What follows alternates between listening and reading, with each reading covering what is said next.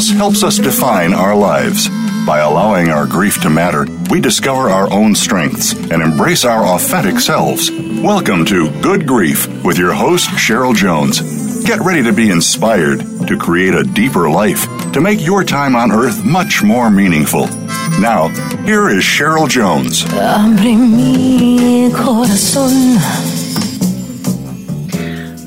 Hello, this is your host, Cheryl Jones, and I want to welcome you to Good Grief, where we talk each week about the transformations that can come from loss. Today I'm talking with Dr. William Tucker. Bill graduated from Harvard College and from Columbia Medical School, where he is a clinical professor of psychiatry.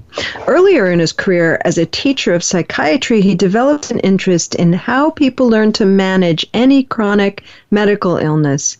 And he wrote about this process in his first book, How People Change The Short Story as Case History. Later, out of his professional interest in understanding and treating serious mental illness, he served as medical director of the New York State Office of Mental Health, where he learned the effects of traditional institutional care.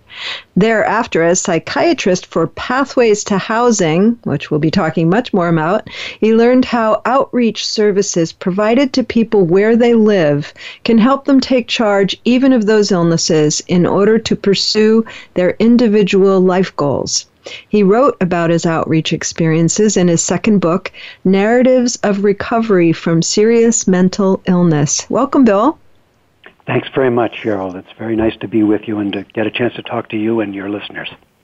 Nice to have you here, and I want to thank you for your book. I I uh, really resonate with with the narrative um, style of lesson giving. so uh, the fact that you told the stories of your patients as a way of illustrating what you were talking about really uh, touched me, and uh, I felt I got to know some people pretty well by reading about them in your book. So thanks for that. You're welcome. They, they taught me too. I uh, uh, felt that they were able to tell about their lives and letting them talk about their lives. I felt I got to know them um, more than in the usual traditional medical framework where one asks a lot of questions and expects kind of structured answers. So I, I felt uh, these stories had a great deal of meaning to me as well. You know that, and that that resonates too with. Uh, I work a lot with cancer. Um, I run support groups and and various things, and uh, that's an environment. A support group is an environment in which I really deeply hear people's stories, and I just appreciate that so much to to dive into people's lives like that. It sounds like we have that in common. But I wanted to intersect. Uh, you know, I wanted to talk a little bit about the reason I felt your book would add something to this show, which is that um, when people ask me what I do, I say I'm a grief counselor, and I say there's always a loss in any issue I'm working with. And uh, an example I've used for a long time is that people with a very serious and biologically based diagnosis still uh, encounter personal losses uh, as a result. And uh, I felt many of the people you talked about were good examples of that losses of, of family support, losses of community support, um, maybe losses of their, their dreams and, and things they thought they might do in their lives. Um, and so it touched me that these were people who found their way back to those dreams.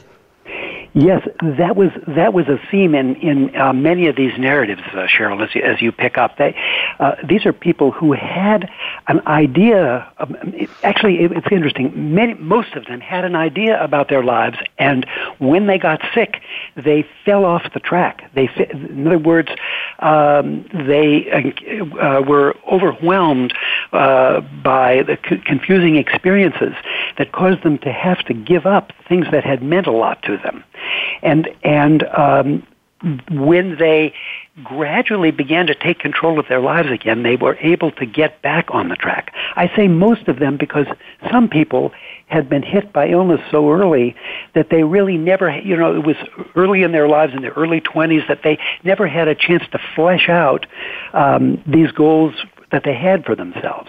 One, one of my, uh, uh, I guess, fundamental uh, uh, principles about this is not my idea at all, but is that is that everybody really does have an idea somewhere of who they are and what they want to become and what they want to do with their lives. And they, oftentimes people won't tell you about this uh, if you just say, well, you know, what do you want to do? What are your goals? Because they've been so discouraged by people not uh, uh, supporting them and criticizing them and saying things like, uh, you know, what makes you think you're able to do such and such? Mm, yes. And now, as to as to what, however, starting with this idea that people do know, I would uh, not open up. Uh, um, um, a meeting with somebody by saying, well, you know, what are your goals and so forth. I would just listen for what they would talk about. And um, as they would uh, again and again, I, I saw people for years uh, on a at least monthly or twice monthly or sometimes weekly basis, and the themes that would come back again and again and again were the things that I thought, well, now this obviously is important to this person.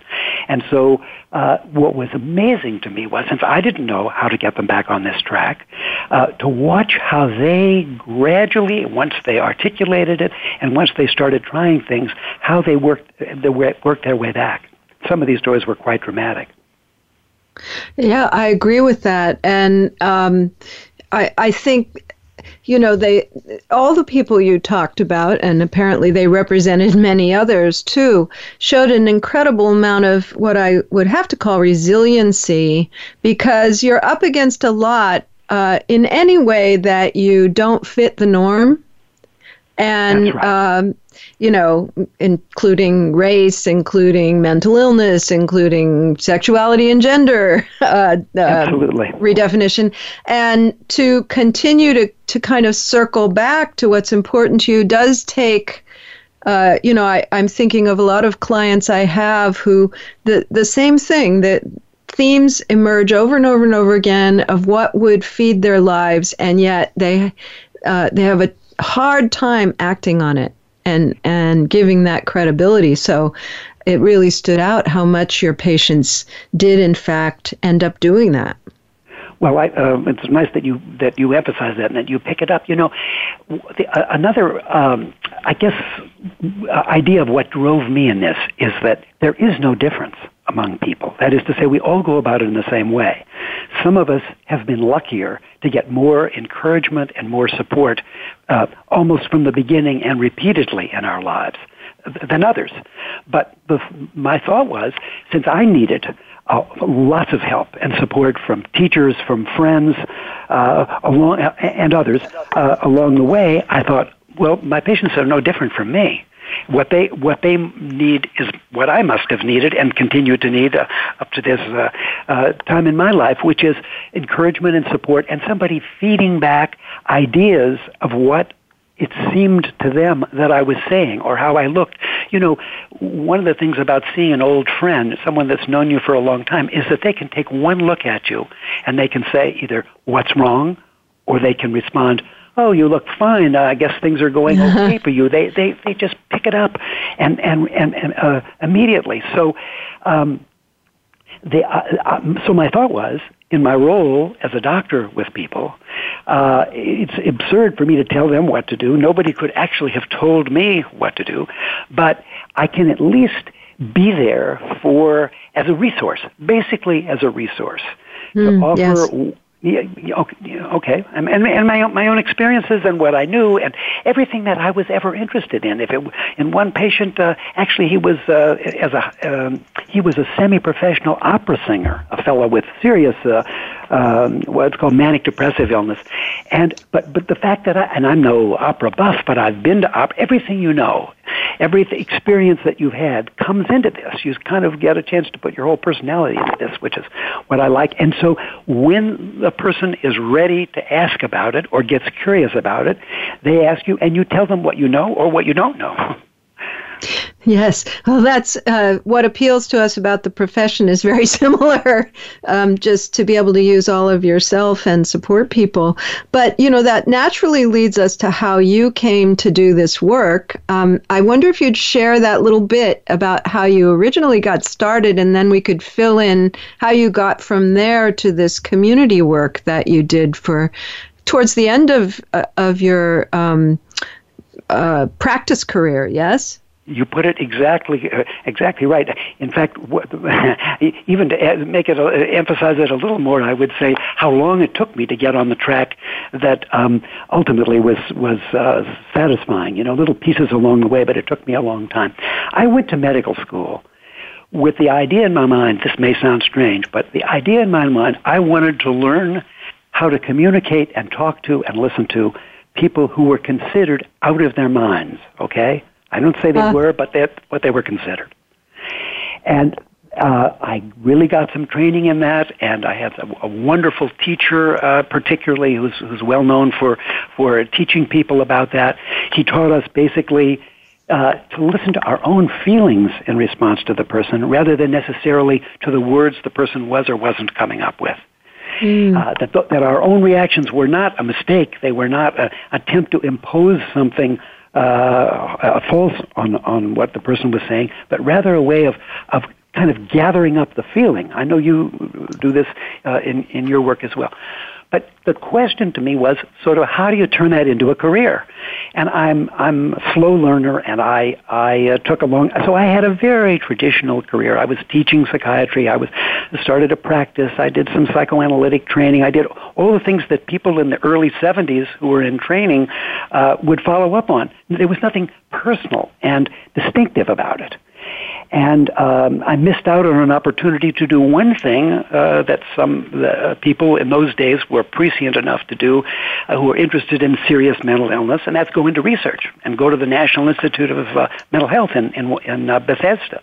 I missed out on uh, opportunities to do that but I kept getting more chances. It's interesting. My my story is not different from from many people's. I'm I'm sure. Um, and and so the other thing that you can do, uh, but it took me a long time to figure it out. If you're interested in serious mental illness like this, is you go to work in the public sector of psychiatry, because um, most people from uh, most families, unless you're fabulously wealthy, people lose their ties, they lose their connection, uh, their families finally give up. Uh, incidentally, which is a reason why this I wrote this book, most people don't think anybody recovers anyway, and they think people who uh, aren't talking in a clear way or hear voices or whatever it is uh, that you can't communicate, and they're frightened yes. of people like that. Uh, and it's just to give you a statistic. Uh, the public in, in studies thinks that 70% of people who hear voices and so forth are dangerous. And in fact, this has been studied over and over and over again uh, prospectively. It's about 1.5% of people. And of the people who never have a mental illness, it's about 1% of people. So the press then comes and says, well, it's a 50% increase of a likelihood that you're going to be dangerous uh, if you have a serious mental illness. And, you know, that, that, those are the kind of things. a kind of ridiculous use of statistics, huh? it's, it, it's, it's misleading. You know, I mean, we all know that statistics can be misleading, but so, so um, uh, the, the idea was uh, um, how to uh, st- uh, treat people as if they were like me and their experiences were like mine in some far as possible. Now, now what was what was difficult was they didn't really believe that that was my goal in this thing. I mean, it, uh, one, one, I guess one benefit of having taken so long to get there was I was pretty clear that I wanted to find out for myself, do people recover? This wasn't an academic exercise. It wasn't a research project. It was something for me. I, I was, I wanted to know it's not just talking to people, it's talking to people so that they can really make do what they want to with their lives. But what would happen? Uh, I was used to a system, you, you, mentioned this a little bit in your opening, where people who were controlled in institutions, and you can give them medication and you can make them quiet and you can settle them down, but that's not recovery. Recovery mm. is when you get back on track toward your own personal life goals. And everybody's are different and unique. Everybody's. Um, oh, and so um, the question for me was, uh, you know, would this happen? And I was going to get out there and, and see, in fact, in a non-controlled situation, which is to say, in the community, in the real world, uh, the people that I was working with uh, had, uh, we were able to provide a regular market rate apartments for them in a working class uh, uh, area of New York City. That is, uh, um, they, they um, it wasn't there wasn't a supervisor there, there wasn't a staff there. People, adults want to live on their own. I certainly would. You would. I, and that's that's what uh, my patients did too. And so, uh, my I would I would. Uh, but because we were providing the housing, I could go to people's apartments and and find them and talk to them and go with them to a job interview or go with them to a cafeteria or go with them to their to their uh, medical clinic appointment for their diabetes or whatever condition they might have. Now, you might think, well, my goodness, uh, what, what if they don't open the door? What if they don't want to see you? What if they're mad at you? And it was just astounding to me. Uh, um, nobody refused entry to me in the six years that I worked in this program. The only time I couldn't get into somebody's apartment is a, a very instructive story. Uh, the man who had come and seen me every month for about three years, and uh, he would always tell me he was a man who was diagnosed with uh, schizophrenia and so forth. Uh, and uh, he mostly wanted to be sort of left alone to live his own life, and he played music and so forth. And every time, and he had been on drugs too, which he had given up. And every month when he would come to see me, he would bring me a bottle of orange juice. And he would say, if I ever stop bringing you this orange juice, you better start worrying about me. It may, may mean I'm back on drugs. Well, he never stopped. And every month he came. And then one month he didn't show up, and I knew this was not what ordinarily happened. So I went and knocked on the door, no answer. I went back later uh, the next day because I only worked two days a week, knocked on the door, no answer. What had happened was he had uh, developed cancer, actually, and had a metastasis to his brain from his lungs, as a lot of patients uh, smoke. And um, finally, um, uh, he had managed to crawl to the door and unlock it. He would always lock it to protect himself. And the staff, in the week that I wasn't there, uh, got him to an emergency room where I caught up with him the next week. And uh, mm. the, the, the, I won't go on more with that story, but it, it's instructive. He's the only person that didn't open the door for me, and it wasn't because he was refusing to do so. That's that's amazing, and it made me think. Um, you know, people who get uh, ostracized and and thought of ill, and uh, people are afraid of them. They respond so much to just simple acceptance and and curiosity and interest, don't they? Let's Absolutely. let's come back to that. What what okay. uh, because I think we're talking in a sense about um, defining recovery you know what does that look like it doesn't always look like yeah. the voices go away or you right. know so let's right. let's really go into that a bit more after the break and listeners during the break you can find links to my website and social media at the good grief page at voice america you can like me on facebook follow me on twitter all of that stuff or sign up for my email list and uh, bill tucker you can reach through me as well be back soon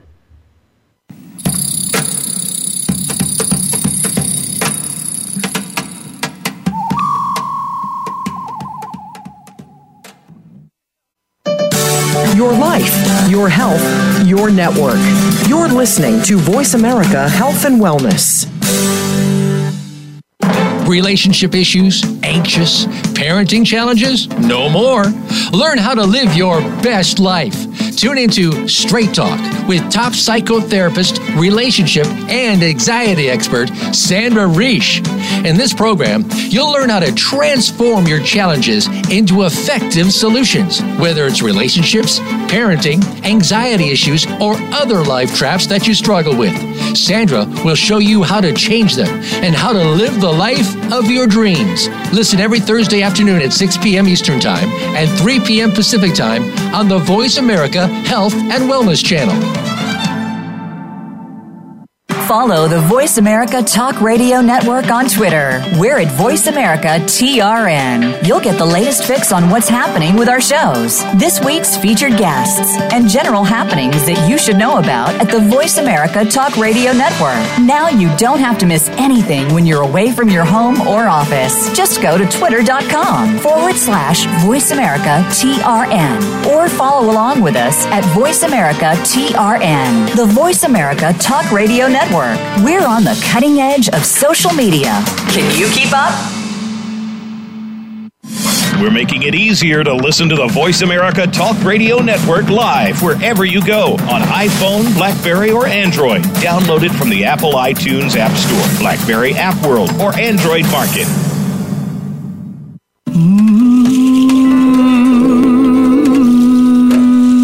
You are listening to Good Grief with Cheryl Jones. To reach Cheryl or her guest today, please call 1 866 472 5792. That's 1 866 472 5792. You may also send an email to Cheryl Jones at weatheringgrief.com. Now, back to Good Grief. Abre mi corazón. Welcome back. This is your host, Cheryl Jones, and I've been talking with Dr. William Tucker, author of Narratives of Recovery from Serious Mental Illness. And Bill, before the break, um, I, I mentioned that I'd really like to go more deeply into uh, the idea of recovery because I think the general public might take that word might uh, interpret it as the end of symptoms or you know um, control of uh, you know someone who takes their medication regularly any of those yeah. kinds of all related to the illness and that is clearly not the way you define it. Uh, you you mentioned earlier it was the person being able to pursue their life goals uh, which I think is is an interesting way to put it. Is there more to it though than that? Absolutely. Uh, let me just to back up one step. When I was writing this book, people said, "Oh, you know, what are you up to these days, Bill?" and so forth. My friends, colleagues, and I would say I'm writing a book on recovery from serious mental illness, and they would pause, and there'd be a pause, and a, and a, and a momentary, uh, uh, a little bit of a gasp, and they would say, "Yeah, but does that happen? Does recovery happen?" Hmm. So um, um, in fact, uh, and we're going to get right into your question about, about the definition, but, but it's known by the early, 100 years ago that half, three quarters of people recover, many of them just spontaneously, mostly mm-hmm. just spontaneously. And so treatments really are, recently are just a way of increasing the, the, uh, the odds here. But it's not been taught that way. And generations of mental health professionals, not to mention the public, have been taught you know, it's a death sentence. Uh, people go downhill. Uh, they uh, only get worse, and uh, so it's it's really um, that was one of the reasons to write this to see uh, if it was possible to present a picture that was honest and straightforward, not glossing the, uh, over uh, problems at all. Um, but of course, and show that people recover. But of course, it matters what's the definition of recovery. The way to think about it, I think, very simply, um, Cheryl, is just that it's it's as with diabetes, for example. There are people that have particularly type two diabetes, but type one as well. And if you manage it, and if you deal with it in, a, in, in some way that that's acceptable to you and that works, you go on with your life. We'll get to that. That's where the, the goals come in. If you don't deal with it, as you know, terrible things can happen to people, and that's that's the way to think about it. It's not that the, it's if you think about it that way, it's not that the person. Uh, uh, never has disturbing thoughts again or never hears voices again. Those things, though, you know, like any symptom, people can learn. That's what's so interesting to me is people can learn to manage the symptoms.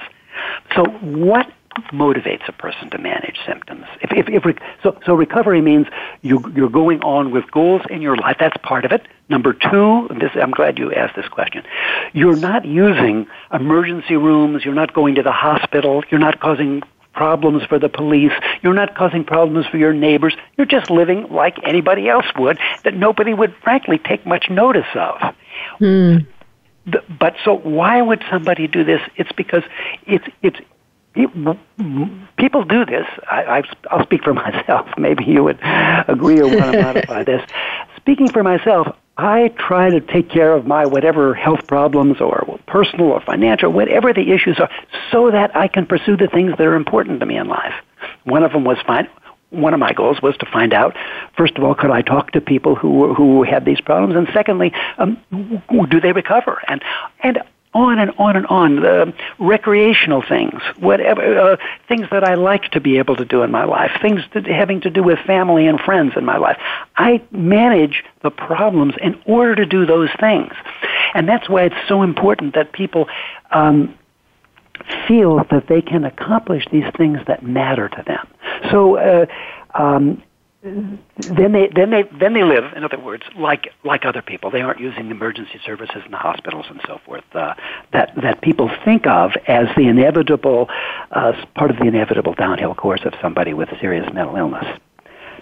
You know, you're reminding me of something too, which was I heard a story once about a program where people with um, physical illness uh, were highly monitored in this, and I mean that in a particular way, which was that someone visited them a lot, you know, and Absolutely.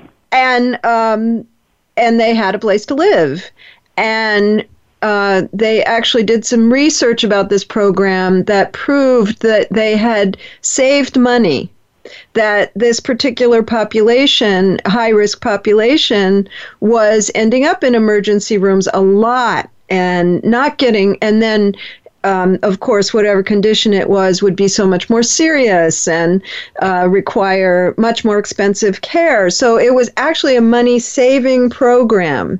But the the general, and I'm I'm sure this would be the same for the people that you uh, worked with. Uh, you know that it was actually a benefit overall, not just to the person, to everyone, to have Absolutely. those things available. In very simple terms, Pathways to Housing, which you mentioned earlier, we may or may not talk about the organization more. They, they really walk the walk. They didn't just talk the talk about wanting um, clinicians to be creative, which meant you don't do it by the book, you do it by what comes up and with the patient directing the care, not the not the professional.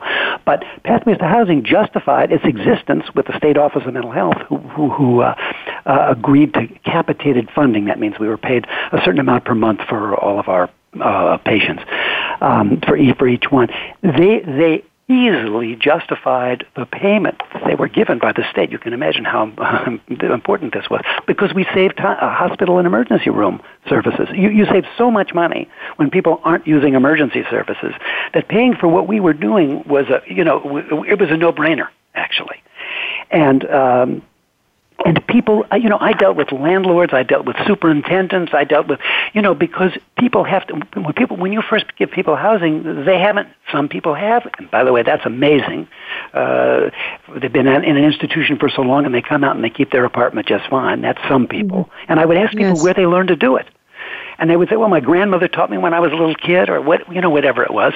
Other people, you really you, you put somebody in housing, and that doesn't end the story. You want somebody to stay there and to stabilize there and to have their own have their own life and their independence there, and that means, uh, you know, developing habits that that sustain independence. And but but those things are cheap. Even the housing piece turns out to be cheap compared to people using emergency services. So let's give people, let's let them get to know one of the people we're talking about here. Could you read about Donald M. and um, so we get a little a little flavor of his um, Absolutely. his recovery?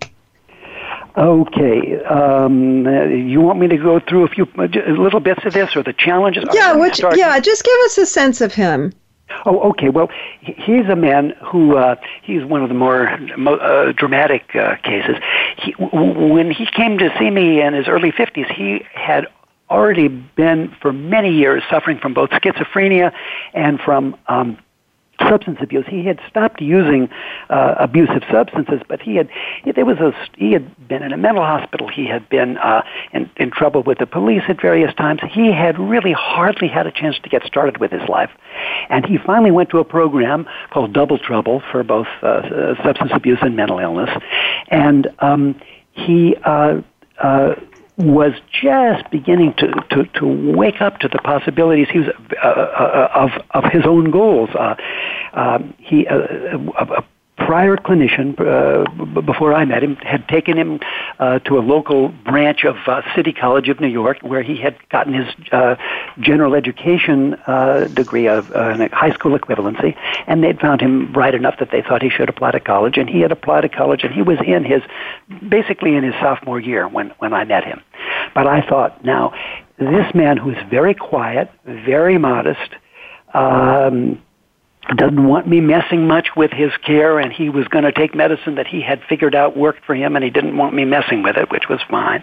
Uh, nobody ever asks for these medications who isn't benefiting from it because they they're not pleasant to take. Uh, but but if anyway, um, and uh, but I thought, my goodness, how is this guy? His goal was to become a therapist himself. How is he going to manage with people uh, in a way to to uh, help the, to, to serve as a kind of a role model and to help them um, bring uh, themselves uh, out and, and, and talk about themselves and so forth. Isn't he going to be too shy? Well, a wonderful thing happened. His professors at this at the this branch of, of City College, instead of treating him as if he were impaired, whether they had any idea about that or not, they just said, "Come on, you have to be more uh, outspoken. You have to give more of yourself. You have to talk more. Let's go with all this." And mm. he did it sufficiently that he graduated with uh, with high honors from this uh, highest honors actually from college. But I still was concerned about how he was going to function as a therapist, and so uh, I sent him to one of these self help called Howie the Harp. They exist in New York, but I'm, they're all over the country too, um, and where they. Uh, uh, in a very low key way, help people prepare for job interviews, prepare for you know whatever the the um, requirements are on the job, and so um, this he liked very much, and he he felt he, I never knew when I would make a suggestion like that. You know, it's like you pull it out of a out of a, a box or something. Like uh, I didn't know that program well. I'd heard it spoken of well, but I didn't know much about it firsthand. But he uh, was paying attention, and he listened, and he went there. This is the kind of thing that happens. People, you throw out a lot of things when people ask, uh, uh, and and they say, yeah, I'll take this one, one from column A, one from uh, column B. They're not, they're not. Uh, uh, they're not following your uh, instructions. They're thinking no. about what works for them. Absolutely. And then sometimes I'm thinking of one particular person who wanted to um, get a better job.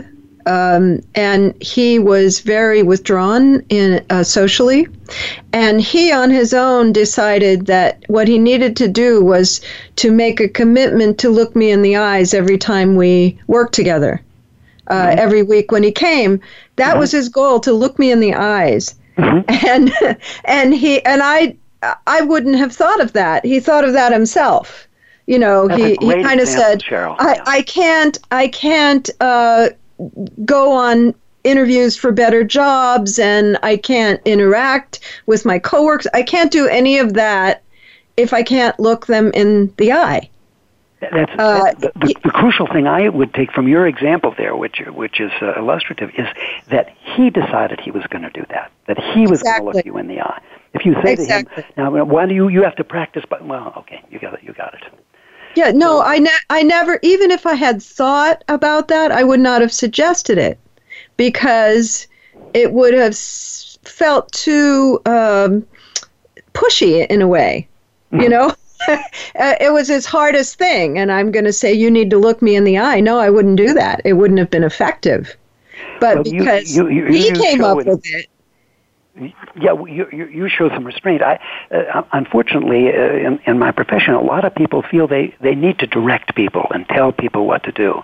And in fact, one, one of the hardest things uh, early on, you may have just done this uh, intuitively, but one of the hardest things early on is to convince people that you do not, and for me anyway, this was an issue, to convince people that I did not have an agenda for them. Because yes. they're, they've, are they have heard so many people tell them what to do. You might have to take this medicine. You can't associate with those people. You better stop uh, smoking. You, you, on and on and on. You can imagine all these injunctions. Um, and uh, they've heard that so much that that's really what they're expecting from me. And so it took some people weeks or months, some people quite a long time before they realized, hey, I don't, this guy doesn't have any agenda. He's here just to hear what I'm interested in and to kind of, you know, provide some backup and some encouragement. And, and the, uh, so what, what would happen then when, the, once people get that idea though, then they're off and running.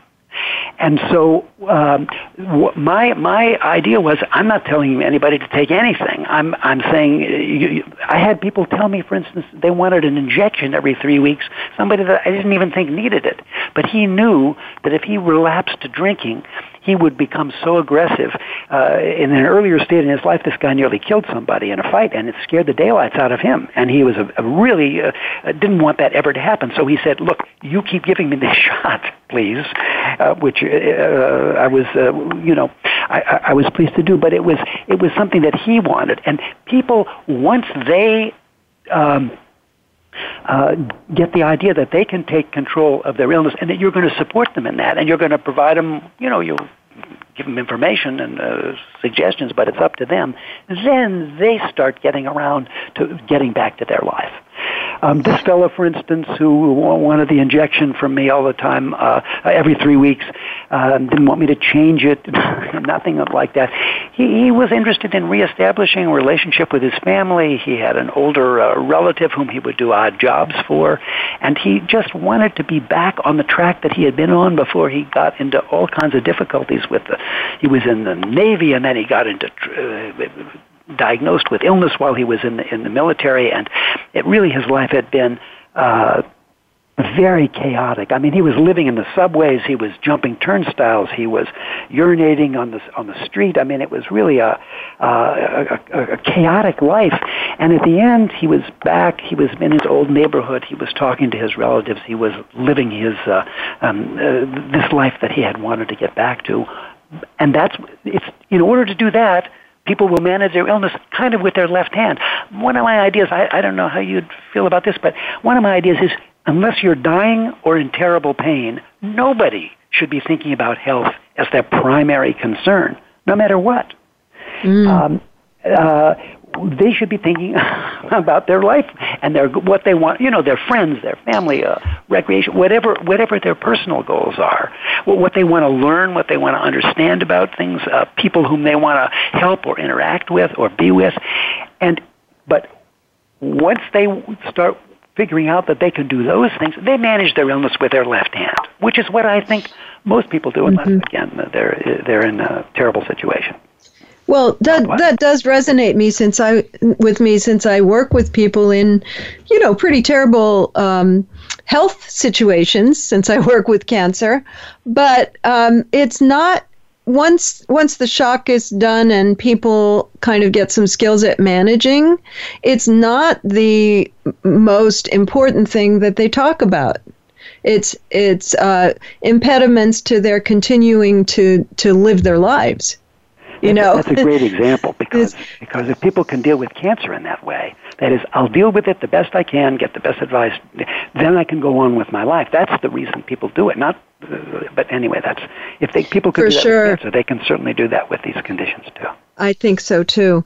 So let's let's just continue. Uh, I, I, what I would like to talk about when we come back from our second break is you, because uh, although you didn't altogether feature yourself in your book, um, the way that you interacted with the people you were working with, of course, has a lot to do with their having the freedom to find these solutions. And I would like to delve into that a bit because I think it has something to say to to all of us about how to come at people who are uh, different in almost any way, but in this case, we're talking about um, kind of different in the mental health. So when we thank get back, that sounds like a practical application. Very good. Yes. All right. Thank you. Uh, so during this second break, listeners, you can go to my website, weatheringgrief.com, the host page at Good Grief, and you can get in touch with Bill Tucker that way too.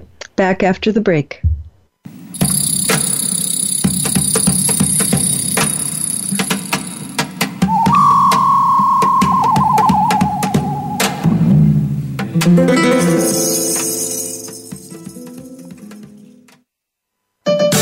Your life, your health, your network. You're listening to Voice America Health and Wellness. Explore the power of natural healing with Howard Strauss. Join us each week for an informative program that'll help you learn effective healing methods using natural remedies. Howard's guests include top researchers, authors, and experts who will share their views on a variety of natural products and healing methods that really work. Tune in to The Power of Natural Healing with Howard Strauss, Mondays at 11 a.m. Pacific Time, 2 p.m. Eastern Time on the Voice America Health and Wellness Channel. We're making it easier to listen to the Voice America Talk Radio Network wherever you go. In addition to listening live, you can check out information about your favorite talk show hosts, discover new talk show personalities, add shows to your list of favorites, and listen to all our show archives on demand. All from your iPhone, Blackberry, or Android. Download it from the Apple App Store, Blackberry App World, or Android Market, and get ready to tune in. The Voice America mobile app, powered by Aircast. Real life solutions. Voice America Health and Wellness.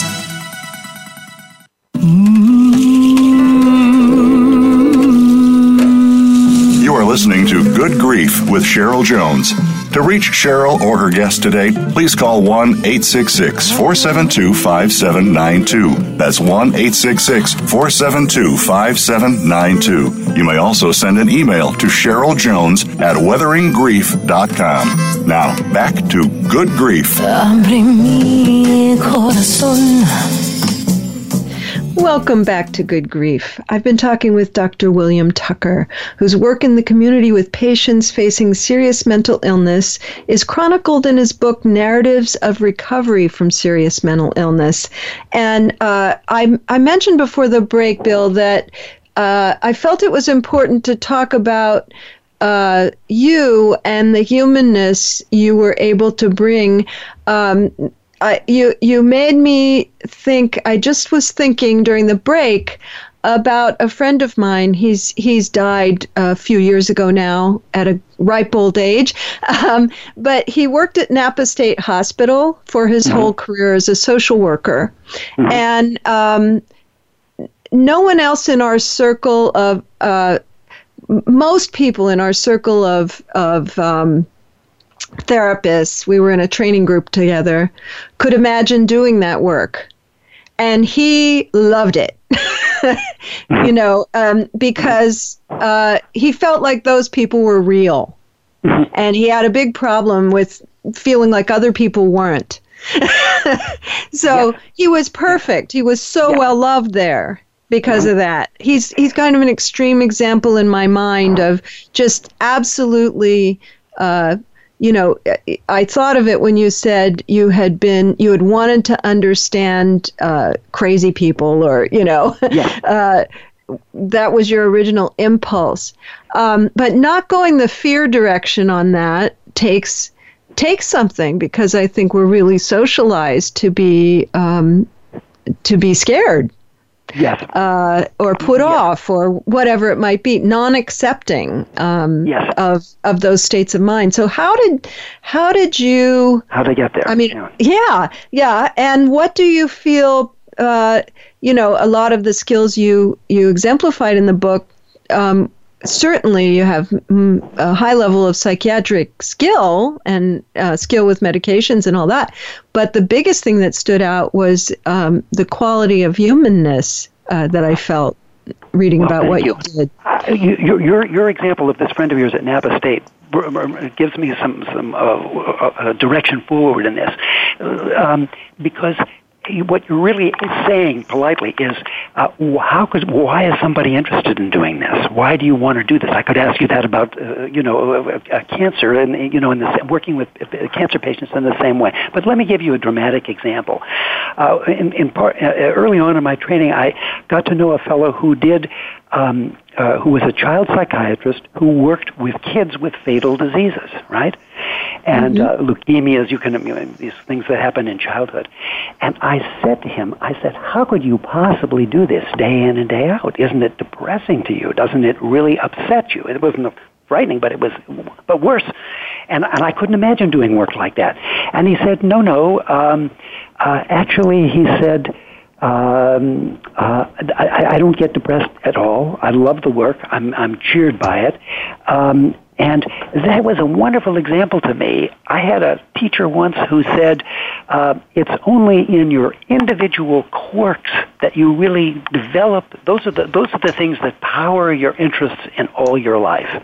So why am I interested in, in, yeah, I mean, you know, it's, it's, in other words, everybody's are different again. And, uh, so, uh, w- one of the things I've, I've always been interested in communication and in language uh, and in how um, people uh, uh, get across to one another, and I, I think that that uh, these things become then worked into what it is you're really interested in your life. I, I speak a foreign language, uh, uh, so it was all to me just a matter of trying to. Um, uh, find something that that meant that was meaningful to me. And I felt actually like your friend at at uh, Napa State. I felt that with people with serious mental illnesses, there is something that I find so relaxing and refreshing because these are people consistently I would characterize as as being there's not a game that's going on. Mm. In, in, most social situations, we all have to uh, get along. There's a we're, we're we're we're trying to create an impression. We're we're uh, uh, you know wanting to be liked, whatever it is. Uh, and, and but there are games that are being run, and I'm I have difficulty with that. I have more difficulty with with those uh, those kind of issues myself. Whereas with the people with serious mental illness, that it just isn't there. They they huh. can be they can be uh, uh, you know um, uh, concerned and hold back for a while, but once they get the idea that you're really wanting to have a conversation, um, uh, and we're going to get to this a little bit about this some situations where the, the, these things weren't enough and didn't work out, but mostly the people they they they're just straightforward. Uh, somebody that's telling you these things that are going on in their mind and that they're thinking about and that trusts you to say those things. It's just, I just find it very uh, relaxing and, and enjoyable and interesting, and I enjoy making the contact. Um, uh, so that it's something that I've just found very, very congenial not a whole lot of psychiatrists really like talking to people with serious mental illnesses. I had a teacher once who said, "Oh, it's impossible. You can work with other kinds of illness, but not not not people who have these really serious and psychotic, supposedly. Uh, uh, well, not supposedly. I I think there are there are psychotic illnesses where people are out of touch with with uh, um, the the reality of what's happening around them. But I don't find those things threatening at all. And I the, the practical side, the positive practical side of this is I wish people would feel that when someone is acting strangely, they're not dangerous. Uh, mm-hmm. Often, uh, uh, that's that's not what's going on. I when I, I raised my kids who grew up in Washington Square Park, I said, if somebody looks uh, like they're acting strangely or they're dressed dirty or they're filthy or they're or they're uh, whatever it is don't worry about those people. When i'm talking about when my kids were little. I said if somebody looks like me dressed in a business suit and comes up to you and says um, you know i want to talk to you you better run. I, I, I, just feel like the, the, the people who are who are ill are they're they're they're mostly mostly when you think about it even logically just logically forget your uh, own experience people who are who are who are uh, mentally ill want to be left alone. So the most you well, and and actually, and actually, they are um, often victims of crime and um, you know many. Uh, you got it. Many homeless people here who are largely have some kind of diagnosis, um, because what happened out here is everyone got thrown out on the street at mm-hmm. some point. Oh yeah. Uh, they get killed, they get beat up, they get right. you know, they're they're they're in much more danger than the people walking down the street past them. In, they're, in my experience, much more likely to be preyed upon than to prey on anybody else. They really will. It's just, it's just, it's it's it's such a rare event. That's that's not what I would worry about. And I, um, that gets me. We were going to say just a word about. Not everybody recovers at least not in the time that I had. You know, uh, this is all time right. limited too, and right. um, I, I, my, in my experience, half to two thirds of the people did. But I, there are people who are, you, you don't want to say that if even though that's the, anticipated outcome for most people, that everybody should, because that implies that if you aren't in recovery from your illness, you it's somehow a personal failing, and that is just not fair. There are some people who are just overwhelmed. It, the timing isn't right. Um, I talk uh, later in the book about a fellow who was both mentally ill and substance abusing, and he had this terrible traumatic experience. He had his mother had saved money for him to go to, to, for his higher education. I don't know if he would have made college, but certainly a technical school and so forth. A sweet, dear, loyal, uh, honest fellow, and he had taken that money and uh, uh, bought cocaine with it, and used and, and and it, as he put it, broke his mother's heart, and she died of a heart attack. And so, mm. you know, talk about loss and grieving and recovery it was just so he could not get over what he had done to her. And because he was not using drugs anymore he felt it all uh, intensely. And uh, there was a whole sequence in which he um, one uh, was was doing better and lost some weight, and then he stopped smoking, and then he gained the weight back, and then he felt defeated, and then he changed his medication, and it just it was just there was just too much for him to deal with at that time, and so he didn't get to pursue his goals of uh, he wanted to become an X-ray technician and so forth, which he would be quite capable of, and at some future point that may well indeed have happened. I was just there; there was just a, a slice of of life there, but I, I was in other situations too that would probably frighten some people, but didn't me. I, uh, you know, you, when you go into people's homes, some of these uh, people were uh, dealt with uh, with uh, drug dealers on the street, and I, I. Uh, one patient told me that another fellow had somebody who was a drug dealer in his apartment who was armed. So I just walked in. I said, let me handle this. And I walked into the apartment myself, and the, the drug dealer who was supposedly had a gun helped me get the guy dressed and get him out of there. And I said, we're shutting down this apartment. And as I was leaving, the, one of the drug dealers said, you know, there was another person still in the apartment in the bathtub with the, with the uh, curtain closed. And I said, well, I'm glad I didn't know about it. I don't want to surprise anybody. That isn't what we do. and so the whole thing where she helped me, this woman helped with the gun, helped me put the guy's shoes on to get him out of there to get him into a safer place. But again, this was somebody that wasn't ready yet to give up drinking and to and to and to get on on with his life. And there, you know, you have to be prepared for that too. And the level of comfort that you feel going into people's houses and into the community that varies. Not everybody has to be quite as as uh, oh I don't know how to put it brash as I I guess you'd say I was in in these situations, but. Uh, um, I would. Uh, it was. It was you, it, it, it, it allowed me to express my personality. And that's what I appreciated about it, about the setting, about the people I was working with.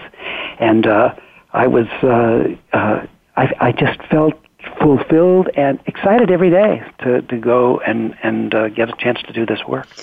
And that's uh, led to you, um, you know, in, uh, uh, you know, basically in retirement, writing a book, going, coming on shows like mine to talk about it. You know, it's been obviously a passion uh, exactly of yours right. to get this message out to people, and I appreciate that because um, even people who are working in that field don't always write books and come on radio shows to to talk about it, and. Um, uh, there's much more conversation, of course, about mental health and mental illness than certainly when I started, and definitely when you started. You know, yep. but um, but still the message about um, people trying to live in the community and and what we can all do to make that a, a, a, better prospect for people I think is very very important and maybe can reduce some of the potential grief um, you yeah. know the unnecessary losses that come along with um, facing a mental illness uh, yes, some some maybe that, that happens. One, one of the things that happens, and we do just have a couple of minutes. Uh, just we okay. we are running out of time, so I I want what I want to do is thank you for being with me. I've really enjoyed the conversation, oh, and uh, I hope Thanks you'll me. keep me up to date on on um, you know your book and and uh, how it does out there in the world. Thanks very much. So thanks and again I, for being here.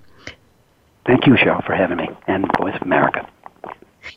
And listeners, you can be sure and check out that book, Narratives of Recovery from Serious Mental Illness. It's it's uh, easy to find online, and if you want to reach Bill, just reach out to me. Next week, I'll have Phyllis Shacter, whose husband opted to suspend food and drink as a means to a peaceful death as his Alzheimer's reached a critical stage. She describes their experience in her book, Choosing to Die. This has been Good Grief with Cheryl Jones. I look forward to being with you again next week for another meaningful conversation.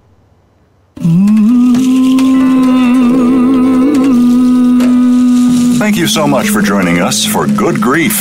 Please come back next Wednesday at 5 p.m. Eastern Time, 2 p.m. Pacific Time for another edition featuring your host, Cheryl Jones, on the Voice America Health and Wellness Channel. Have a meaningful week. Abre mi corazón